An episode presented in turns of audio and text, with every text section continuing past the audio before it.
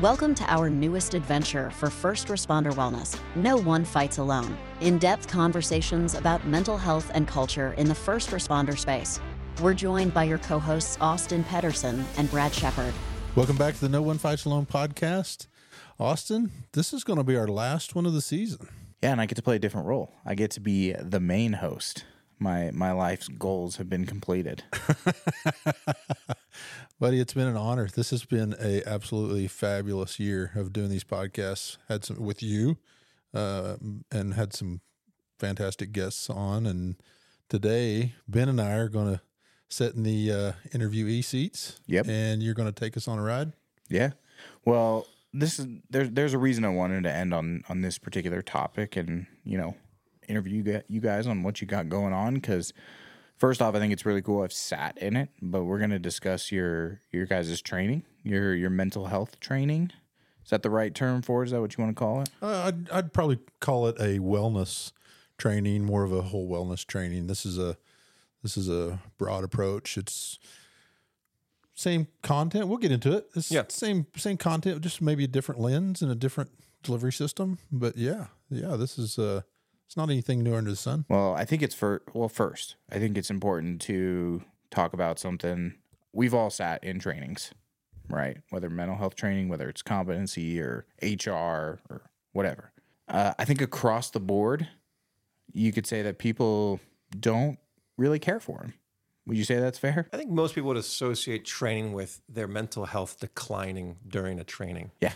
Yeah. I get really depressed when I have to sit for eight hours and listen to somebody talk. You know, there's there's there's funny quips that that like their uh, ears only can absorb as much as their butts can endure. You know, those kind of little quips are.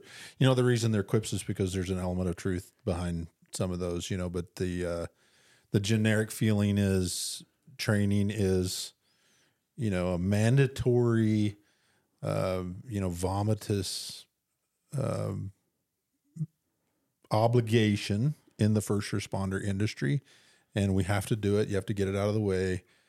Um, one of the one of the aspects of even a deeper dive in that is is wellness training or mental health training is just absolutely grueling. Well, if you're speaking of quips real quick, I've still been waiting for you to take this one to heart. You know, take the cotton out of your ears and stick it in your mouth. You know, I've been waiting for Brad to to take that one to heart. I gotta think about what that means. Yeah. That's so deep, Brad. What'd you say? I didn't. I Yeah, didn't there, there it is. Yeah. Um, no, you're right. I I think that it's just it gets to be brutal, and so let's hear, Brad, your experience from when you were on duty and what you had to experience in the training aspect. Like what what were your thoughts about it? so from a from a you know when I was working perspective, um, training. Well, later, you know, having having rose through the ranks and and in leadership position, I saw the benefit of it, how it was important, and the quality was even more important. That you, I needed to, you know, put quality training in front of my people. Um, there, there was a, a um, method to the madness, so to speak, of getting you know getting people's attention and keeping them in tune with certain things. And there's aspects. There's uh, you know there's levels of nobody wants to talk about it, but there's levels of importance of that training. You know the training on certain low level policy points that are obligatory, but you just oh man, I have I have to go to HR training again. You know, Yeah. but then you know the higher levels of maybe use of force or driver level training or or you know firearms training uh, that are a little more fun and pertinent and will get you in a bind if you don't do it correctly. You know, people have a lot of buy into that. Where mental health and wellness training fits in that uh, has been my experience is uh, it's it's really not been high on the priority list of either a department or the trainee, the the first responder. And I think that's for a variety of reasons. I think it's um, you know partly because it's you know we've talked um, many times about it's it's really hard to look inward um, and and really be honest with yourself, but also uh, up to and including you know I, I think some of the delivery or even content delivery uh, has been has been a little lacking. You know, you have people delivering content that aren't experienced; they don't know the the execution of how that works from that framework of having been down that road. So you have people trying to, you know, to pick on you know Ben's community, the mental health professionals who know clinically what's happening, but experientially they don't. You know, they maybe don't make that connection, and I think, you know, I think that's why. Um, and I know we're going to get to it, but I think that's why the training we're going to talk about is so valuable is because Ben and I co-present this training and we have these two lanes of traffic of a clinical and experiential merging together to say hey we, we want to bring you something that is relevant and pertinent and pertinent and important to uh, not just your work life but your personal life. So yeah that's been a little bit of my uh, experience. And, and as an instructor also uh, you know content the content's there but the delivery style um, you know it's been pretty pretty lacking it's it's hard to it's hard to snazzy up and sexy up some of this stuff you know this this is it's really hard And Ben, you've sat through some some trainings both on the peer support side and and everything like that. What are your what are your thoughts behind them? Uh yeah, I, I'd say the there is that stiff, kind of disconnected. Uh, I have to endure this training. I think that the part that's tough is that um, it doesn't always offer some practical skills. Um, and you might have moments in some of these mental health trainings where it's like, "That's a good point," or "Yeah, I do that," and you know, little light bulbs go off. And I think that's that's helpful. But I, I don't know if they end up being this is this is a practical thing I can say and do tonight when I get home from work, or this is this is something that I really can um, invest some more time and energy into it. Um, and we try and organize it in a way to help people have some some practical successes, hopefully in the short term and long term. But um, yeah, a lot of them end up being, yeah, they just they're it's a little ethereal. It's kind of out there. It's this floating nebulous thing that I'm a, I'm supposed to get. But uh, the challenge with training is that there's so many different personality and learning styles in the room. Um, there's probably not one training that's going to really just cut through all of the crowd. and Everyone's leaving with the same results. So yeah, those are those are some of the challenges that I've seen. Well, and and from the clinical side, like I mean, relatively speaking, these mental health trainings are new ish, right? Yeah, I mean, I mean, it kind of depends. Um, there's there's some trainings that are, you know, what's wrong with your brain. You know, uh, a lot of psychology is very problem focused, and so it's here's here's abnormal psychology, and there's a training to go along with that, and make sure you don't have that.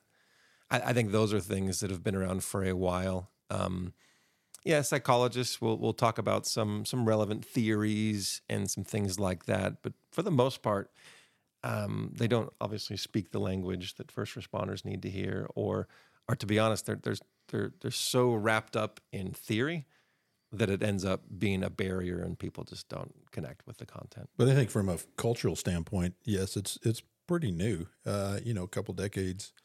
Uh, that's pretty new Yeah. comparatively to i- i- and and to be clear, there's been a mental health training component for the public for first responders for a long time.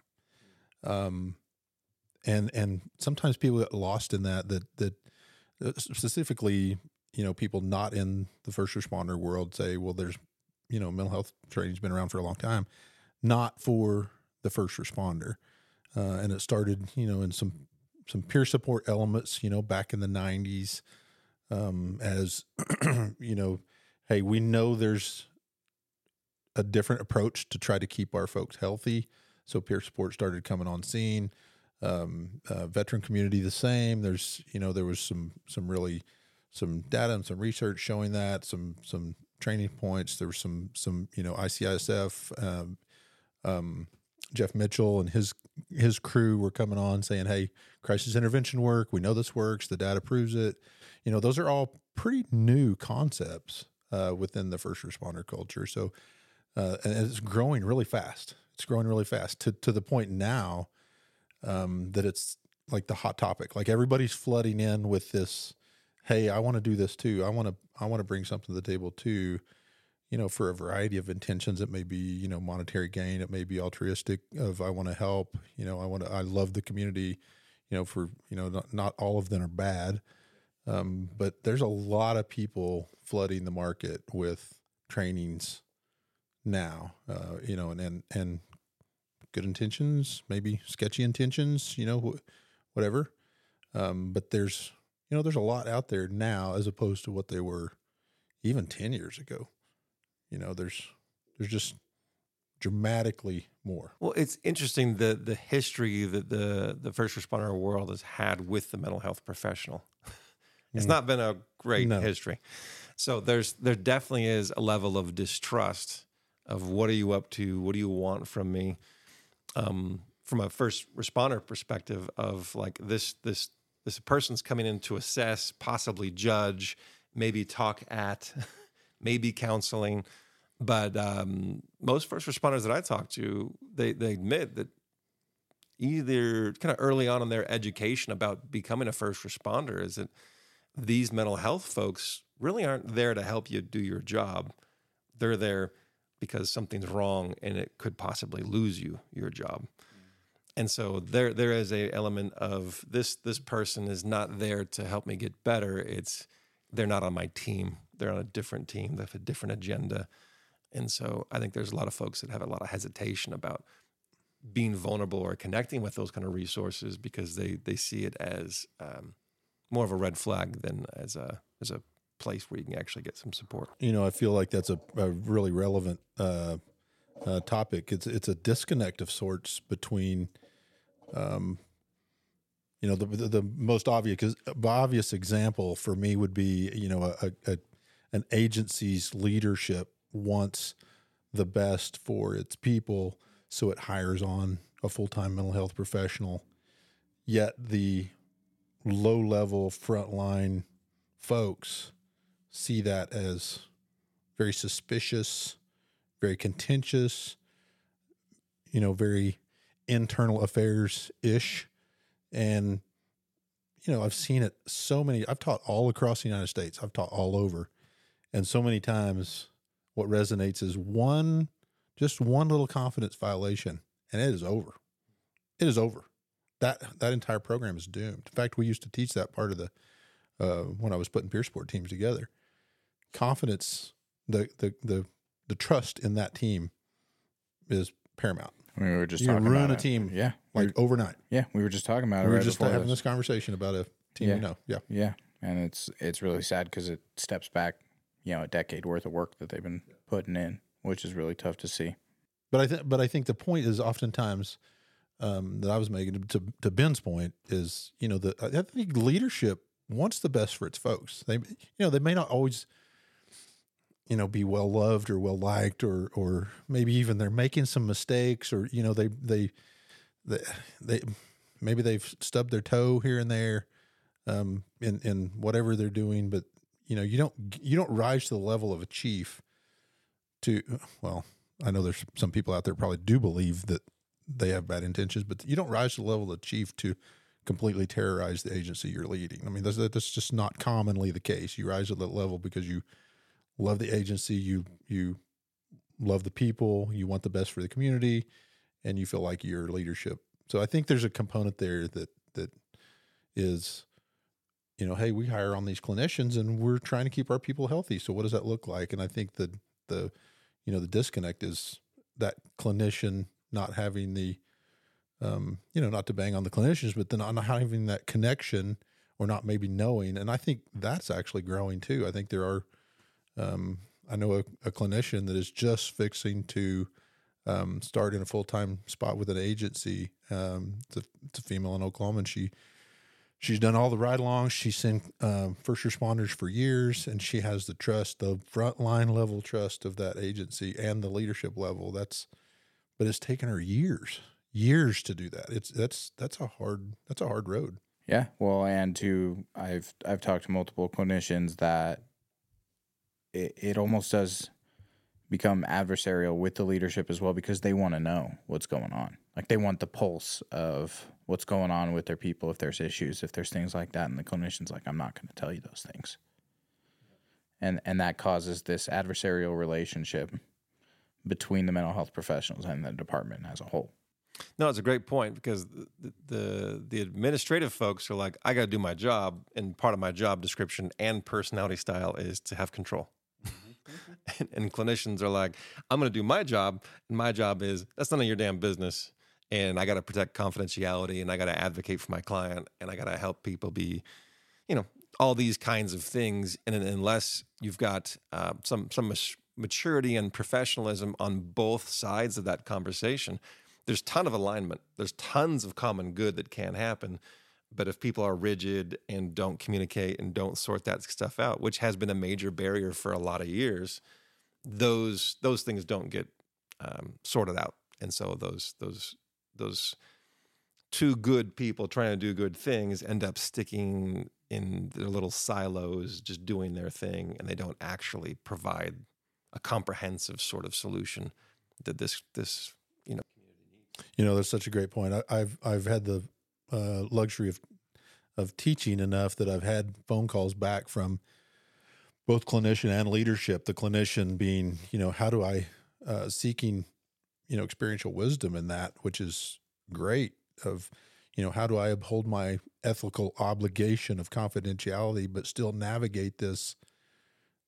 I'm not private practicing. I'm actually working for this agency. How do I how do I do that? I, I I need some input on that. Wow, that's how cool is that for a phone call? And then and then calls from chiefs of saying, I've got this this thing, this clinician, I don't know what to do with. You know, how do I do, am I supposed to talk to him every day? Am I not supposed to talk to him every day? Where do I put him? How does it how does it fit? How does it flow? You know, it, am I do I have an expectation of knowing some of these things because I know, you know, on for frontliners, the most obvious is promotion, right? How, how it's impacting your paycheck or your day to day work. So if the chief knows I went to see Ben six times, is that going to impact my promotion? Can the chief know about that? You know, all those little things. You get the weeds. The No One Fights Alone podcast is excited to announce the launch of our new merchandise line. Now you can show your support for our mission by purchasing one of our hats, shirts, or hoodies. Our merchandise not only represents our brand and message, but also supports a great cause. A portion of all proceeds will go towards helping individuals and families affected by mental health. Wearing our merchandise not only spreads awareness for our podcast, but also serves as a reminder that no one has to fight alone. Join us in showing your support and spreading the message of hope and community by purchasing one of our No One Fights Alone items today from our website, nofapodcast.com. nofapodcast.com. One of my uh, favorite examples is there's an agency in North Carolina where they put the department clinician's office directly across from the chief's office. How many yeah. people do you think went into that office? My first, uh, when I was a when I was a frontline trooper, uh, the department psychologist was a sitting major for us, was a direct line link to the chief's office. And the chief would commonly bring up things to the troopers. Hey, I know you went and saw Doc last week. How did that go? And, you know, flabbergasted. Like, I just revealed the innermost portions of it. And, and, you know, truth, hindsight now, looking back, Doc may not have said a thing about yeah. anything but there's a perception of yeah. that violation of confidentiality and ruined him. Yeah. And there might be a time in our future if let's say we win and make some massive steps forward when it comes to stigma. Then then maybe we, this would be a different conversation, right? Mm-hmm. But the stigma at the moment is I have no idea what you did in that office with that clinician, but none of it's good. Can't be good. yeah. yeah. Yeah. It cannot be good. So so Yeah. maybe there's a day when we're like, hey, at a boy, at a girl, that kicked ass. You went to the clinician again? Woohoo. You know, truth that, is, that's that, that could be a thing. There are there are some chiefs that actually do pats on the backs for hey, Oh yeah. you're doing great. That's awesome. But we have a we have some work cut out for us in the, the stigma. That is not the norm. Yeah. Yeah. Well, and to get into your training here, I mean, that's what the, the goal is to bridge the, gra- the gap a little bit, right? Like that's that's that's the main goal, especially when you guys put this together. I got the joy to to be a part of you know you guys designing this training. So Brad, I know I know there's a lot of topics that are included. You got the trauma, anxiety, depression, substance abuse, suicide, relationships. I mean, talk talk about how you design this and what your goal is, and uh, you know, Ben can talk a little bit about the clinical side after. Um, but tell us a little bit about it. Well, I think to kind of follow up on uh, something you said about the main goal. I think I, I, I don't know that there's. I think there's several goals that when Ben and I sat down uh, and started in on this, but but no doubt stigma was one of them. Of how can we how can we really start normalizing and humanizing the the first responder and to the family member that may or may not be going through something similar or same crisis. So that's one of the goals. Um, humanizing the client was one of the goals. Humanizing the the client being the student, um, you know, and and another one of the goals was um, actually to bring a the concept of wellness in a um, a chateau experience version, uh, and and you'll see some of the training information. You'll see the chateau experience because I I believe you know and having been a part of that the the chateau experience offers something just absolutely fantastic. It, it and it, it's it's not banging you over the head with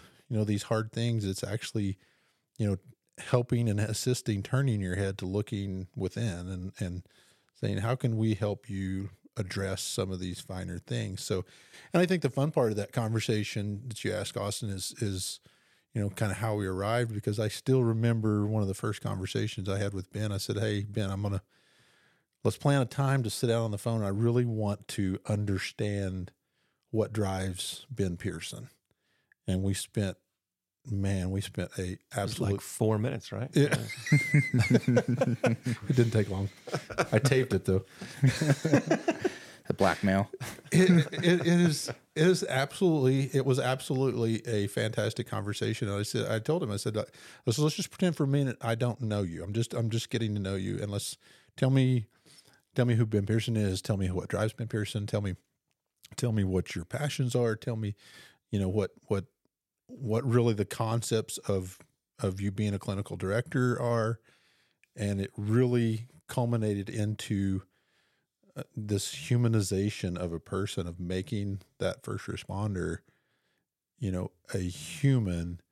And one of the other concepts that resonated with me that still resonates with me today is we give people chances when other people don't that speaks that speaks to the Ben Pearson pretty deeply as to what what we offer within this training. The uh, the other piece I want to comment though, in terms of the goals, is is a little bit of that that conversation a second ago about that stigma.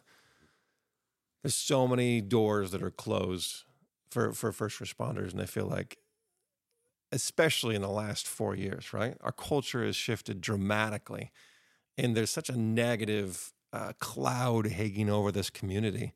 Uh, whoever has the the courage to step up to that door and knock is incredibly brave. But now there's this audience watching to see what happens at that door. So a, a piece of this training is saying, "Cool, let's bring the office to you.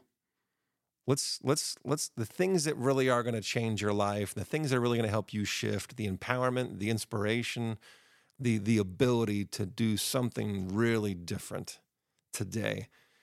it doesn't always have to be with a clinician, doesn't always have to be in that particular office. And so the idea is cool, let's bring the department in. Let's bring everybody in. Even there, there's the brave souls that are asking for help.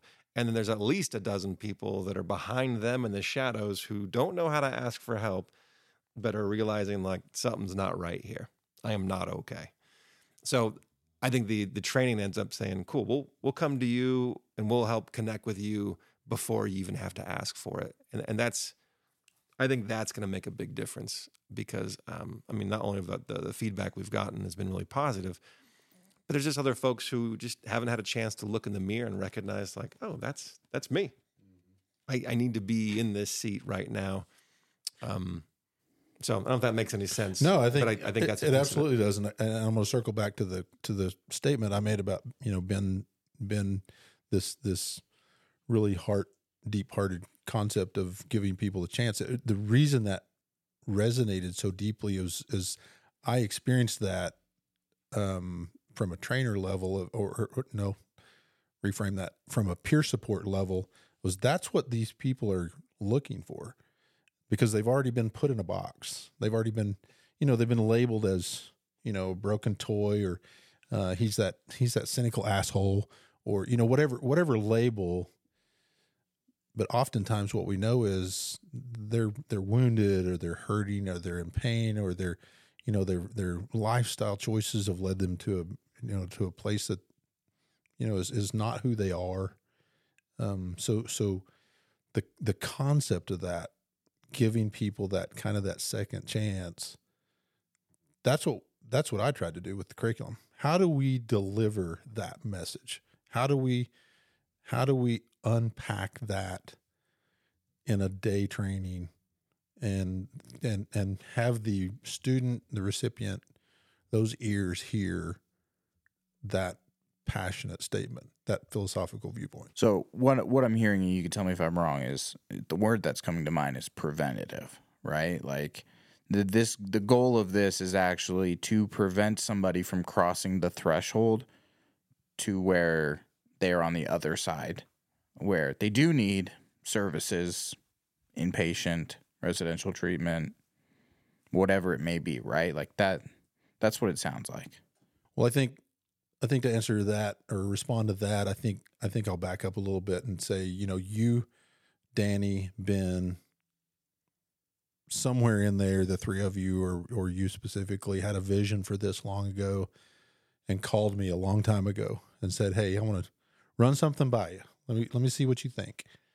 And I I remember specifically one of the immediate responses I gave you was if this is a selling beds concept for Chateau, I think it's important to point this out. Ben and I do this when we train is because my experience has been I'm gonna fall back on my experience has been when a an arm or an extension of a treatment facility brings training. I'm not banging on anybody else's training out there, but that's just the reality. My experience has been if a treatment facility brings training, they're wanting you to use them as a as, as a client, as a as a place to send people for treatment.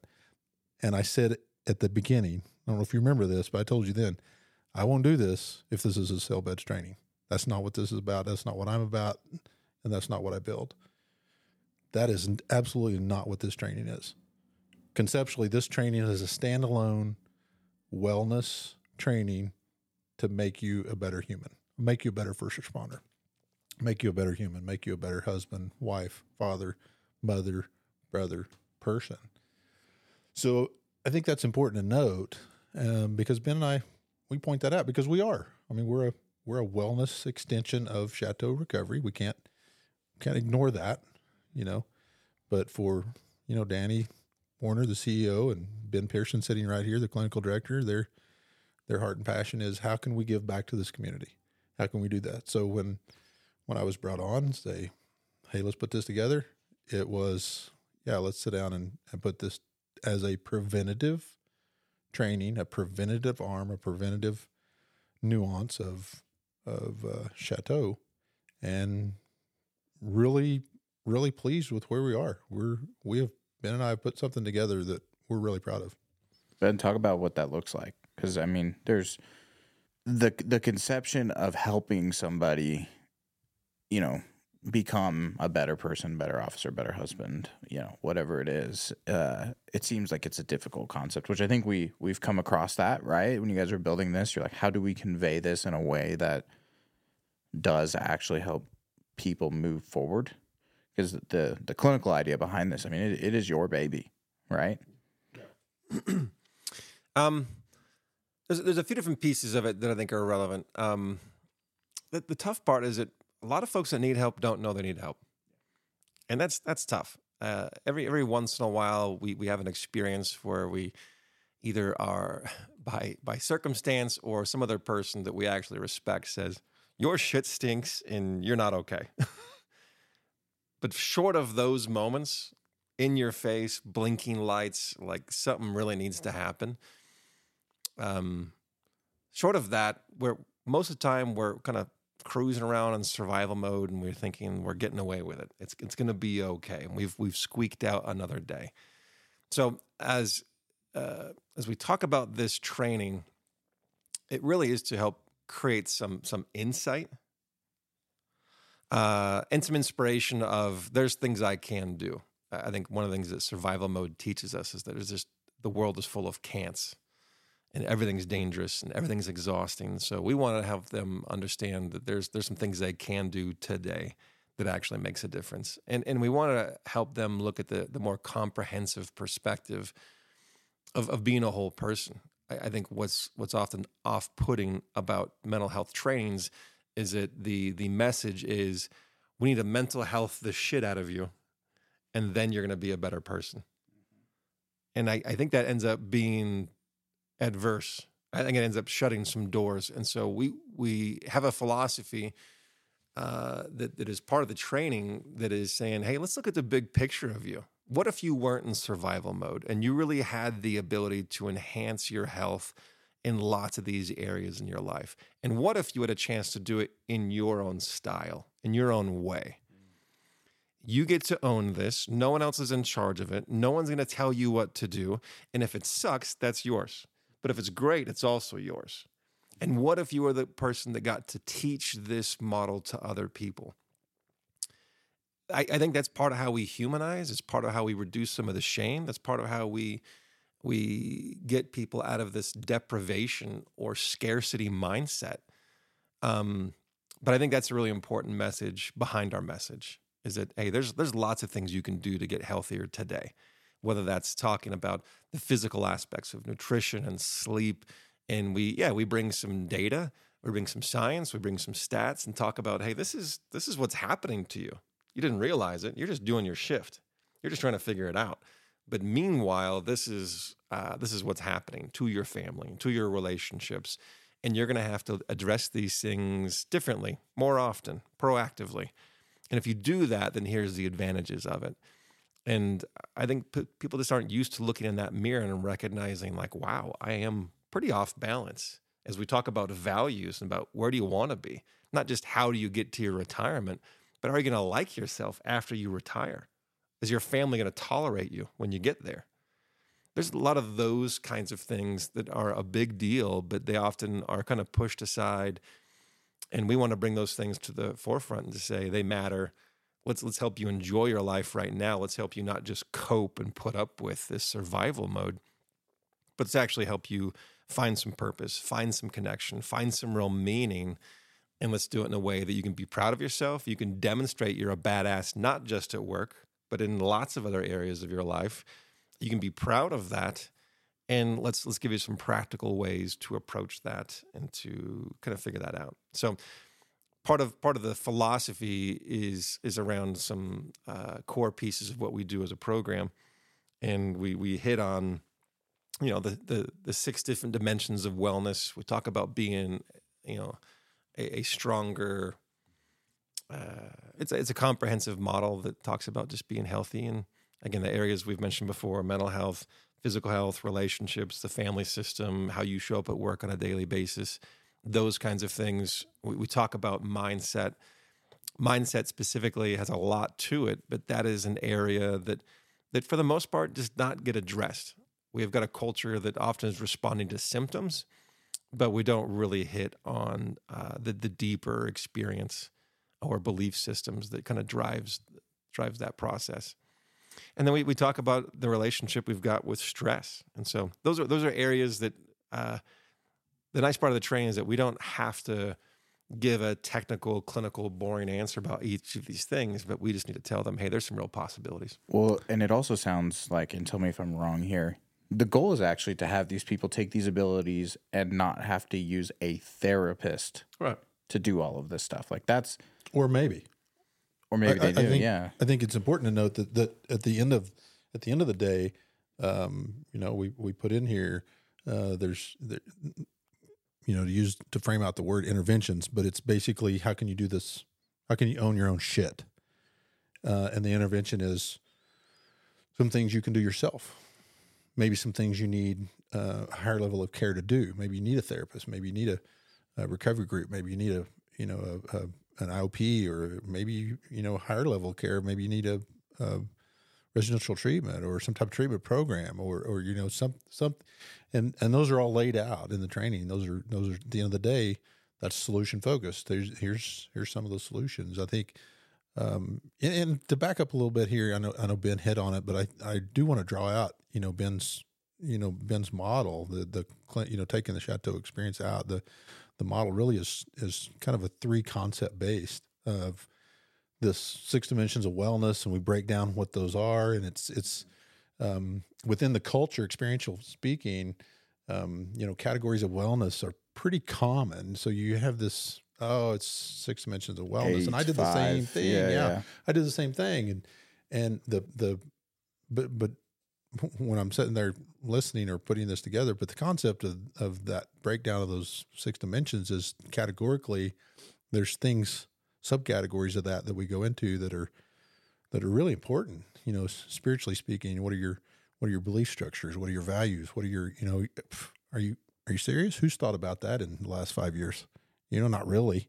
You know, those are things. Ben, correct me if I'm wrong here. Those are things that we adopt as as kids or adolescents, and and we never really go back to them, um, and and do a kind of a re, hit a refresh or a fine tune or let's polish these off. We just kind of live our lives, and next thing you know, we're like somewhere I got off track of what where I wanted. So those are, you know, that's that's that's a snapshot of the six dimensions, and then we talk about window of tolerance, and that's historically speaking, when we've taught it, that's where it really starts to resonate with people. Um, and and if you haven't dove into that as listeners, I would really encourage you to maybe do a little looking, and and because that's a that really resonates deeply with with the students. Every time we've taught, it has been, holy cow, you know. Ben, you want to speak to that in any in any frame? Yeah, no, I, I think the um, I think keep in mind that there's the the message is is relevant for everywhere we go. Everyone we meet, and again, as we as we help them do the the math of wow, you've been exposed to a ton, you don't have any of the support and the resources, and you have getting your ass kicked, and everyone in the in the in the crowd's like nod their head like that's me.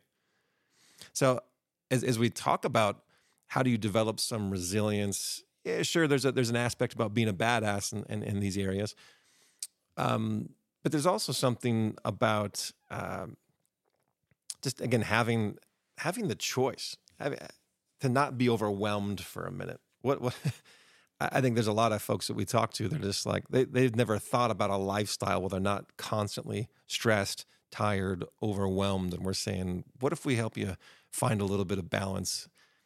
It- It's funny. I was having a conversation, and, and again, one of the goals of this training is that we want people that have done the work, have really arrived at some pretty impressive conclusions, and they wish to God their their buddies and their families had a peek into what these concepts are. Because for as you've been doing it for a while, they just kind of make sense. They're like, "Well, this is kind of how come I didn't think of this earlier?" That's that is often the the feedback we get. And uh, you don't have to go to treatment to really connect with some of these concepts. So one of the one of the pieces uh, of, of Well, our if I culture, can bust in here, kind of follow that up, up to and including people that have reached out and said, "I'm in bad shape," Mhm. out, out of our some of our classes. So, Right. Right. I mean, sorry, keep going. No, no, there's a there's a lot of that, but you know, at at the at the chateau itself, uh, I don't know how it evolved or how it even started, but there is what's called the Lucky Fuckers Club, right? And these are folks who, again, decided to go against uh, this little voice in their head that said, "Don't do it. Don't ask for help." And they they broke through some of that stigma and they they took a risk and they showed up and uh, there's a there's a real pride in being part of the Lucky Fuckers Club because they're like, wow, I found it. This thing that I didn't know I needed for a long time, I've actually found it. And uh, so we want to recycle a bit of that knowledge that comes out of that club. And, and part of that is us going back to departments and saying, here's here's what people that are ahead of you on this path, this is what they have to say. And even this week, I was sitting there with our, our first responder group. We're doing a support group at the facility. And we were talking about the routines of how do you mentally change gears when you get home from work? How do you change gears from being a detective sitting around dead bodies and dealing with all this gruesome, darker parts of humanity, and then switch into dad mode or mom mode in four minutes? It's an impossible ask. But there are tricks and there are some things that help people slide into that other gear and enjoy the rest of their lives. But you just don't know that unless you've had a chance to kind of practice and kind of refine that process. And so we want to bring some of the insight knowledge and some of the tricks from that club to people on the outside who just need a little a little something to, to help them make it through until they can get to some professional help or something more organized. But uh, it's so empowering to to to go out of this dark, hopeless, disorganized, overwhelmed state into okay, I've got my bearings. I think I have an idea of where I want to be. I think I can get there, and I'm not alone. And I think I can hang in there a little bit longer until I can get these things sorted out. That's that's really one of our bigger goals in the training is to help people just be like, hey, hang in there. There, there's lots of choices. There's lots of options, and you know what? You're in great company, and we can do this. So being a grateful member of the Lucky Fuckers Club, I absolutely love putting this program together. So my challenge, Austin, with this was um, delivery system. How how how do I take Ben's chateau Comprehensive idea. and put it in the ears and minds and make it palatable? How do you how do you make that you know acceptable? Not even acceptable, but to go a step further and say desirable to the student. And the delivery system um, that we came up with to use was using uh, fictitious characters. We use um, a, a, a couple of fictitious characters, uh, first responders, that are maybe conceptually not so fictitious, but but you know names have changed for Yeah, yeah. to protect the Yeah. We all know The- who it is. the- yeah, Everybody the- knows. Yeah. But we but we use this as a delivery Yeah. mechanism to so that so that the student can actually relate conceptually uh, and personally to the character and say, oh, small bits of that may be me. Maybe the whole portion of that person is me, or maybe that life, you know, overarching umbrella is me. That, you know, that to where, you know, thematically, you know, you don't have to raise your friend, you raise your hand and say, Hey, asking for a friend if this were to happen, Ben, you know, what would, so we're, we're actually taking that off the table. And Ben and I both teach from a very interactive, oftentimes Socratic method, which is even more palatable because the student has some buy-in with it to where it makes that my experience has been you give them that ownership that it makes it much more palatable and desirable uh, from a training standpoint and they get to they get to own it which conceptually uh, you know ben already said this we're we're trying to humanize this training or humanize this concept these these mental health wellness pieces to where they actually it's it's no longer just a training nugget. It's actually something they can say oh this this can improve my life. This this this won't just make my work better. This will make my marriage better. This will make my parental relationship better. Really? Is that okay? I'll try it you know? That's that's our goal. And to date it's been very very well received Yeah, as as we wrap it up, there's two pieces here. First is you have done this in places before, so I want to hear some feedback uh, from you know p- people that have attended it, and then also if somebody wants to contact you about doing the training, how do they do that? yeah I'd, I'd i'd be more than happy to give ben you want you got any feedback you want to jump in there i've got some Uh, yeah, as far as the feedback, it's it's been pretty cool. Um, we we were at a a department recently that was uh, I had a chance to do a ride along with with our visit, and it is a incredibly tough community to police. And uh, yeah, when I when I first stepped into the training, I thought like no one's gonna say a word ever because this is uh, a tough, calm, collected, incredibly professional crowd and uh, I don't know if we're to get them to to squeak out any of this mental health stuff. Um, and again, our response that we got from that crowd was was pretty awesome. Not only is there people that are going to bring up their their their dark humor and and bring some light and some some fun to the conversation, which is really welcome. Um, there's always been some really cool folks in the crowd that speak up and just say, uh, "I'm out of my depth," and this has been great, and this has been really helpful. So we've had, you know, privately some people speak up and just say, "Hey, this is this is making a big difference. How do I learn more? How do I do more?" Or I, I think I might need to go to a facility like this. And other folks that have been kind of quiet and saying, "I'm I'm on a pretty dark path." And uh, the cool thing is we've been able to say, "Hey, we've we've got the number for your department peer support," and we will. I mean, it was on the on the whiteboard right next to us the whole time, but he didn't. But, but to be honest, he didn't see it for Yeah. whatever reason. He may not have noticed it Yeah. for years, but that was a conversation where we're like, "Hey, these people that are in your community right now, like they can help. They can get you started." So there's some cool things like that where people have just uh, had a moment, had a little nudge, something poked their hearts, and they spoke up. And that that's that's what we want to create is a moment where someone says, "Ouch, that means something." I'm going to right now in this moment ask for help before that window closes. And so when they've spoken up, it's been really cool to connect with them privately. And a couple people have come up after classes just saying like, "Wow, that was great. That was really helpful."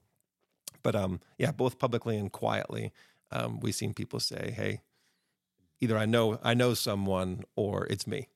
I'm I'm that someone who needs a little bit extra." And thanks for bringing it up. So I think I think I would speak to, and I can't do any better than that from from a student perspective. I mean, it would be you know similar or same, but I think the maybe two additional categories that I would speak to is is one being the mental health uh, practitioner community. We've had some um, yeah. you know clinicians go through our course, and you know one of the one of the most highlighted that I uh, cherish is that th- this is the best mental health training I've ever attended. Wow, that's you know that either speaks well to us or pretty badly of what On their training Yeah, yeah. they have. I, don't, yeah. I don't know which, but uh, you know, I probably. okay maybe Yeah. I, I you know I don't know I don't know that perspective, but what a great compliment, you know. And then the other um, you know the, as- the other aspect of it is the leadership. Um, you know the, the leadership component of of res, you know multiple times different leadership has has said this was this was amazing.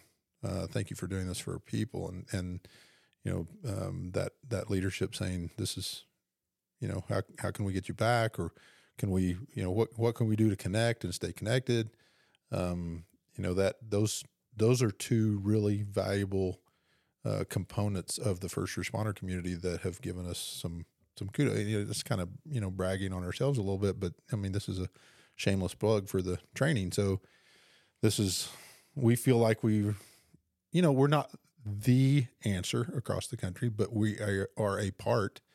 And Ben and I've worked really hard to put this together, put some put a package deal together to say, hey, this is this is something that I think would be good, relevant, important, applicable, and arguably desirable to this community, uh, not just law enforcement and fire, but EMS, veterans, uh, corrections, mental health practitioners, leadership. You know the the you know all the the facets of this. You know we we're we're prepared for that, and I think again, kind of circling back to where we first started was Ben and I teaching us together. This is two traffic individual specific traffic lanes merging together to bring a clinical and an experiential component to bear. So, and then the latter part of your question is how do you get a hold of um, getting the training? If this is something you're interested in, get a hold of me. Uh, you can uh, email me at uh, brad at chateaurecovery.com. Uh, be happy to entertain an email. I'll give you my cell phone 405 245 5139. You can call or text me anytime, uh, email me anytime.